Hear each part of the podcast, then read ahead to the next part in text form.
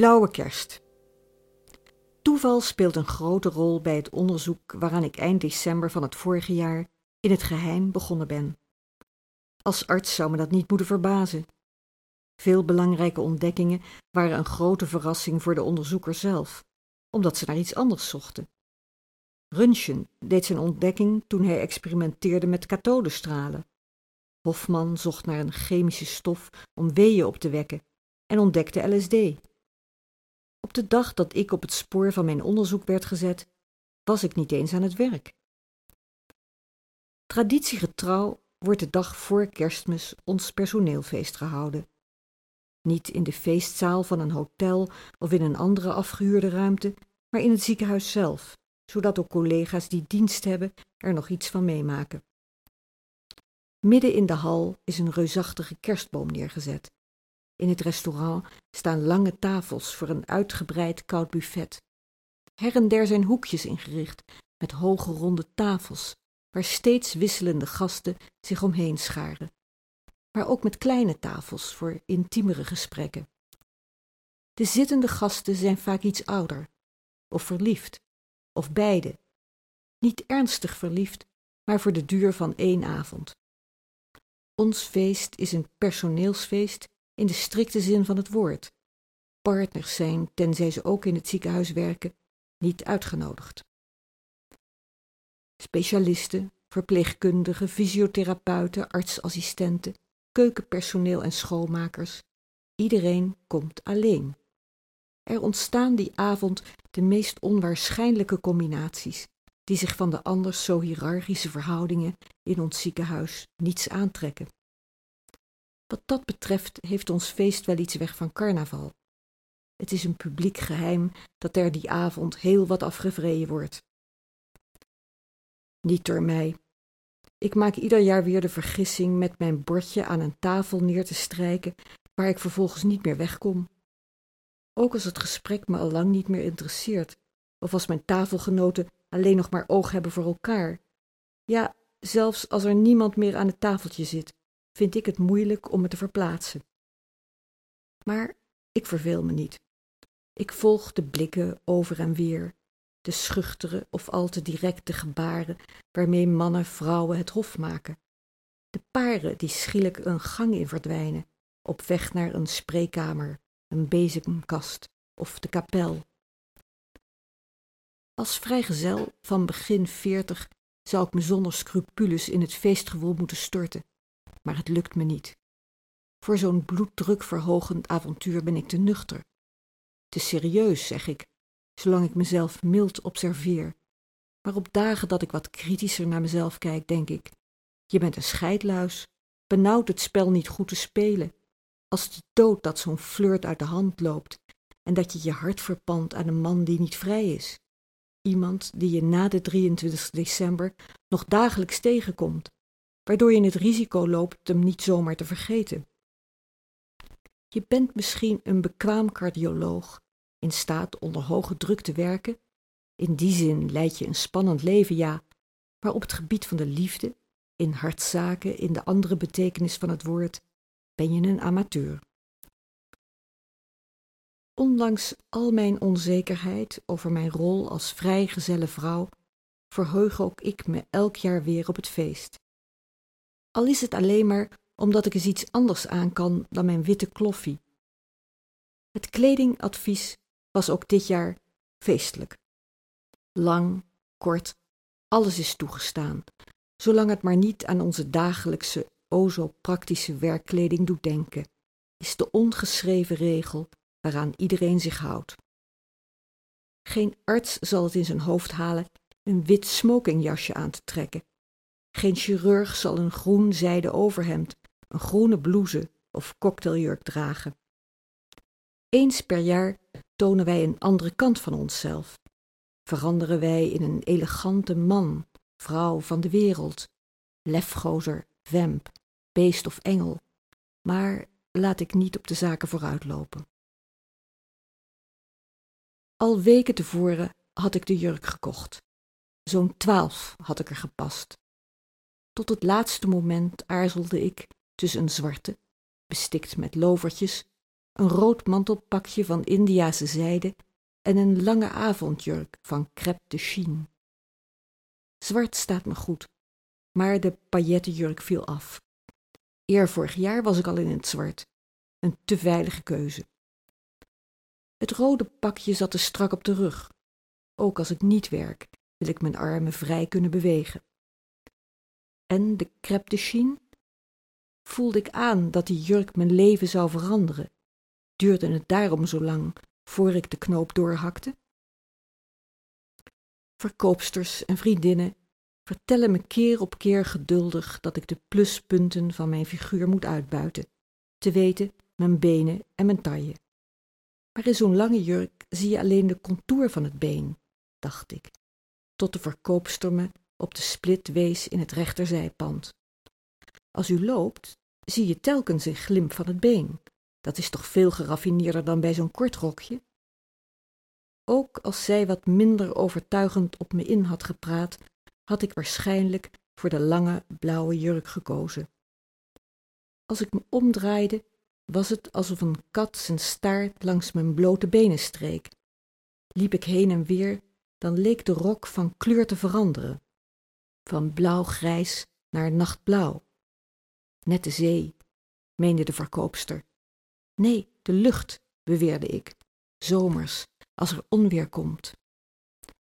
Zou ik bij een omhelzing mijn armen spreiden, dan veroorzaakte de wijde mouwen een zacht briesje. Toch hoefde ik niet bang te zijn dat ik die rijk geplooide mouwen bij het opscheppen van een bordje door de krabsalade zou halen, want ze eindigde vlak onder de elleboog, in een brede manchet. Maar uh, is hij niet toch een beetje te. te wat? vroeg de verkoopster. Te moeder van de bruid. Ik bedoel, ik ben pas veertig. Ze gaf geen antwoord, maar draaide een van de spiegels naar me toe, zodat ik mezelf op de rug kon zien. Van voren had de jurk een kuisse, halfronde halsuitsnede, maar het achterpand was diep uitgesneden, in een V, tot aan de brede tailleband. U heeft gelijk, zei ik. Ik neem hem. Ik flaneerde door de feestelijk versierde hal begroette collega's, bewonderde jurken, schoenen, avondtasjes, vlinderdasjes en liet me bewonderen. Er was niemand die niet iets aardigs over mijn jurk wist op te merken. Mijn zelfvertrouwen steeg bij iedere ontmoeting. Omdat de jurk het best tot zijn recht kwam wanneer ik liep, fladderde ik van tafel naar tafel. Het kostte me dit keer geen enkele moeite me onder de feestgangers te mengen. Zodra het gesprek stokte, bood ik aan een drankje te halen en weg was ik. Terwijl ik het beloofde drankje terugbracht, had ik alweer iemand anders op het oog met wie ik dadelijk een praatje ging maken. De nieuwe jurk gaf me vleugels. Het liep tegen half twaalf toen ik besloot dat het mooi geweest was. Iedereen die ik wilde spreken had ik gesproken. Sterker nog, ik had niet alleen maar bevriende collega's opgezocht, mijn oren tuiten van de vriendelijke kletspraatjes met mensen van wie ik de namen nu alweer vergeten was. Mijn voeten deden pijn. Ik was niet gewend urenlang op hoge hakken te lopen. Het was tijd om naar huis te gaan. Als ik nu vertrok, zou ik over een half uur in slaap vallen met het gevoel dat ik me geamuseerd had. Ik had mijn best gedaan, eruit gehaald wat erin zat. Bleef ik plakken in de hoop iemand te ontmoeten, niet zomaar iemand, maar iemand op wie ik verliefd kon worden, serieus verliefd, voor langer dan één avond, dan liep het slecht met me af. Dan zou ik straks alleen in mijn flat, of eerder al in de parkeergarage, besprongen worden door eenzaamheid. En het zou me niet lukken mezelf wijs te maken dat het aan het grijze beton lag of aan het TL-licht. Ik was op weg naar de garderobe toen Eduard op me afkwam, gehaast in witte jas, hij had dienst. Eduard en ik kennen elkaar al heel lang. We hebben samen gestudeerd in Leiden. Al jaren heb ik een zwak voor hem. Door iets schuws in zijn blik dacht ik dat ik begreep wat hij van me wilde. Ik hoopte dat hij me zou voorstellen een drankje te halen aan de bar. Wijn voor mij, spa voor hem en een bord met liflafjes van het buffet om in de luwte van het feest aan het bureau van zijn kamer samen te souperen. Eduard zei niets over mijn jurk, noch over mijn haar, zo mooi, want nu eens niet in een staartje. Hij keek naar me alsof ik hier gewoon in mijn witte jas rondliep, met een stethoscoop om mijn nek in plaats van een snoer grijze rivierparels. Meteen begon hij zich te verontschuldigen. Hij wist dat hij het me eigenlijk niet mocht vragen, maar kon ik alsjeblieft even naar een patiënt van hem gaan kijken? Alleen maar kijken of onderzoeken? vroeg ik. Praat wat met hem, zei Eduard. De man is sinds een paar uur van de beademing af, maar zo onrustig. Een delier? vroeg ik. Nee, zei hij, niet verward, onrustig. Voor ik kon tegensputteren, waarom ik, het was mijn vrije avond, zei Eduard. Zie die vrouw in dat roodkanten jurkje. Ik moet haar vanavond spreken. Doe, alsjeblieft. Op de valreep, voor hij wegbeende, vertelde hij me bij wie ik moest zijn en wat de man mankeerde. Nooit eerder had ik zo'n slordige overdracht meegemaakt. Voor ik de zaal binnenliep, besloot ik meneer de Wit van een afstandje te observeren. Als hij net sliep of bezig was in slaap te vallen, was het zonde om hem te storen. Slaap is heilig, leer ik mijn studenten. Hij lag roerloos in bed, naar het plafond te staren. De rust was van korte duur. Zijn armen kon hij niet bewegen. Aan beide kanten zat een infuus, maar hij trok nu eens het ene, dan weer het andere been met een ruk op en draaide daarbij zijn hoofd alsof hij nee schudde. Op mijn tenen, om de andere patiënten niet te storen, liep ik naar het voeteneind van zijn bed. Goedenavond, meneer de Wit. Hij beantwoordde mijn groet niet, keek me alleen maar aan en slikte. Kunt u me verstaan? Hij knikte en knipperde met zijn ogen. Toen ik mijn armen spreidde en mijn handen ver uit elkaar op de stang van het voeteneind zette, tilde hij zijn hoofd op. Weet u welke dag het vandaag is? Woensdag, antwoordde hij timide. En de datum? 23 december. Eduard had gelijk. Hij was onrustig, maar niet in de war. Morgen is het kerstmis, zei hij, en hij legde zijn hoofd weer op het kussen. Ja, morgen is het kerstmis. Vindt u het jammer dat u het niet thuis viert? Vanavond heeft ons koor nog gerepeteerd, zei hij. Morgen zingen we drie missen. Om half zes, half negen en elf uur. We, zeg ik wel, maar ik ben er morgen niet bij. In al die jaren heb ik nog nooit niet meegezongen met kerst. Maar volgend jaar doet u gewoon weer mee, zei ik. Denkt u? Oh ja, ze zijn nog niet van u af. Zijn ogen werden groter en groter. Dus u komt me niet halen? Nee, ik kom alleen maar even kijken hoe u het maakt. Echt waar? Echt waar? Dank u, dank u, dat mij dat nou overkomt, uitgerekend vanavond. Wat is er dan gebeurd vanavond? vroeg ik. Telkens als ik in slaap val, dan droom ik zo rottig. Wat droomt u dan? Nou, dat ik hier weg wil, maar er staan bewakers op de gang en die houden me tegen. Toen was ik ineens thuis. Het was mijn huis, maar er woonden andere mensen. Er lag een vreemd echtpaar in ons bed. Mijn vrouw was nergens te bekennen. Ik stuurde die mensen weg, maar ze gingen niet. Ik moest eerst maar eens bewijzen dat ik hier woonde. Ze hadden de hele kamer vol speelautomaten gezet, net een gokhal. U zegt een droom. U weet dat het een droom was? Ja. Eerst lag u op de intensive care. Daar is het heel rumoerig met al die apparaten. Oh, zei hij, daar kan ik me niets van herinneren. Zo vreemd is dat niet. Nu ligt u op special care. Over een paar dagen kunt u waarschijnlijk al naar een gewone afdeling. Dus, dus ik ga nog niet dood. Er sprongen tranen in zijn ogen. Hij wendde zijn blik niet af en bleef me maar aankijken. Nee, alles komt goed, heus. Wat kijkt u? U bent zo mooi, zo echt bedoel ik, zei hij. Van vlees en bloed. Ik glimlachte. Dit was verreweg het aardigste compliment dat ik vanavond gekregen had. Dat ik er chic uitzag, was me verteld, perfect, stijlvol, klassiek. Maar meneer de Wits opmerking leek uit zijn tenen te komen. Zo echt, van vlees en bloed.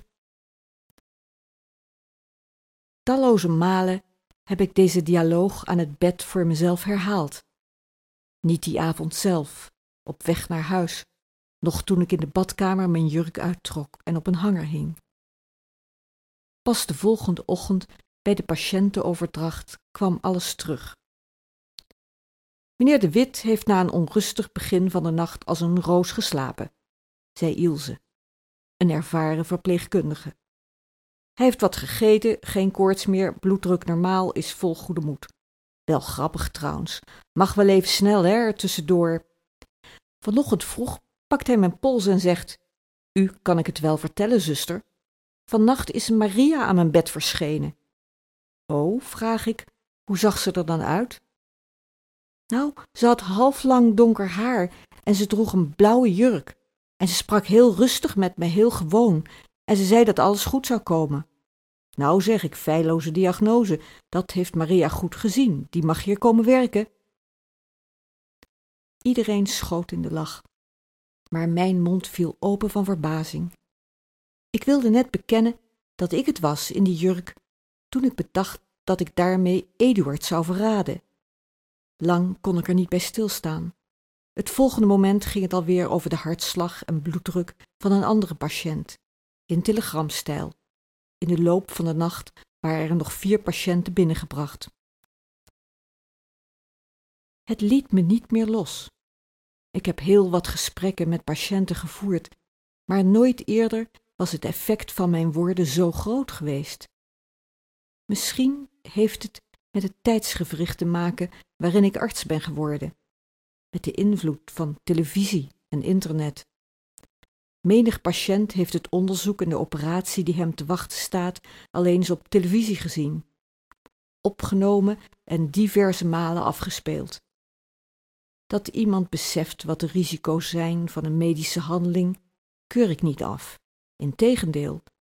Maar wat voegen weetjes over medische blunders toe?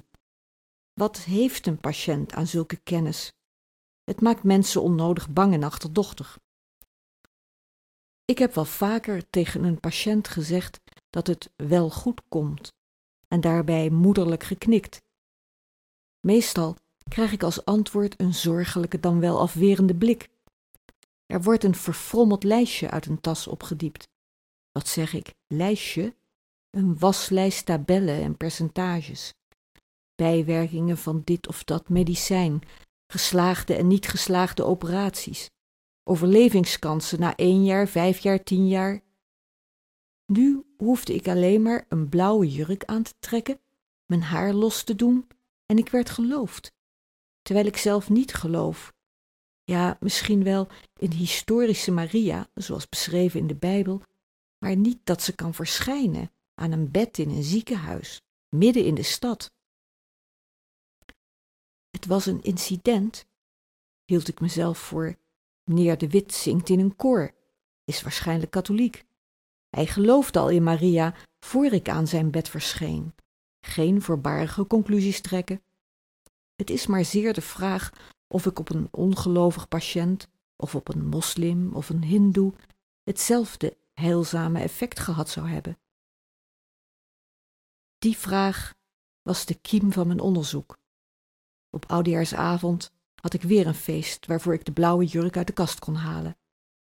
Ik zat al in de auto en was van plan rechtstreeks naar Scheveningen te rijden, waar ik in het koerhuis met drie vriendinnen een tafel had gereserveerd, toen ik besloot de afslag naar het ziekenhuis te nemen.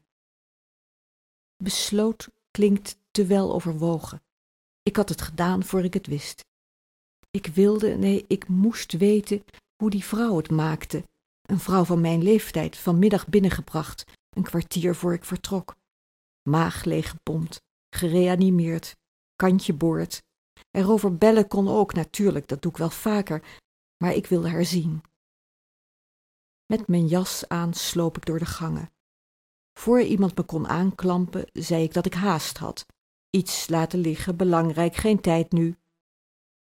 Vlak voor ik de IC binnenging, trok ik mijn jas uit en schudde mijn haren los. Geen verpleegkundige te zien, het was nu of nooit.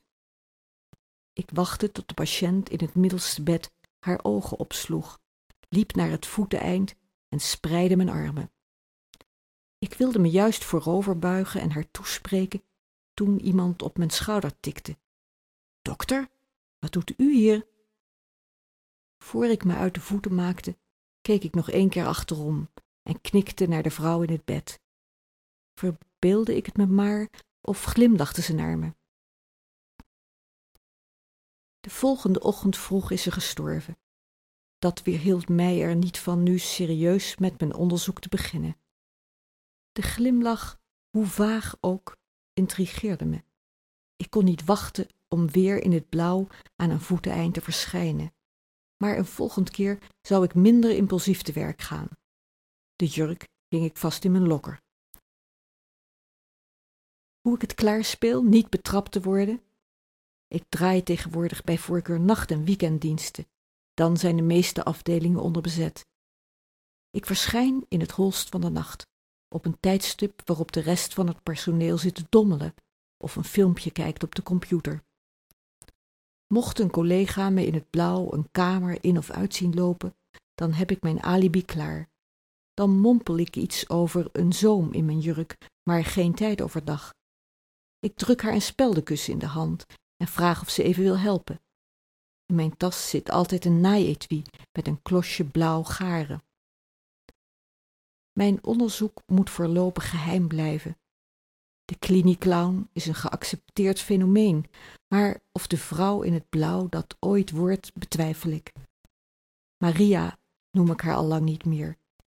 De weken na kerstmis ben ik nog een paar maal zo genoemd, maar steeds vaker word ik engel genoemd.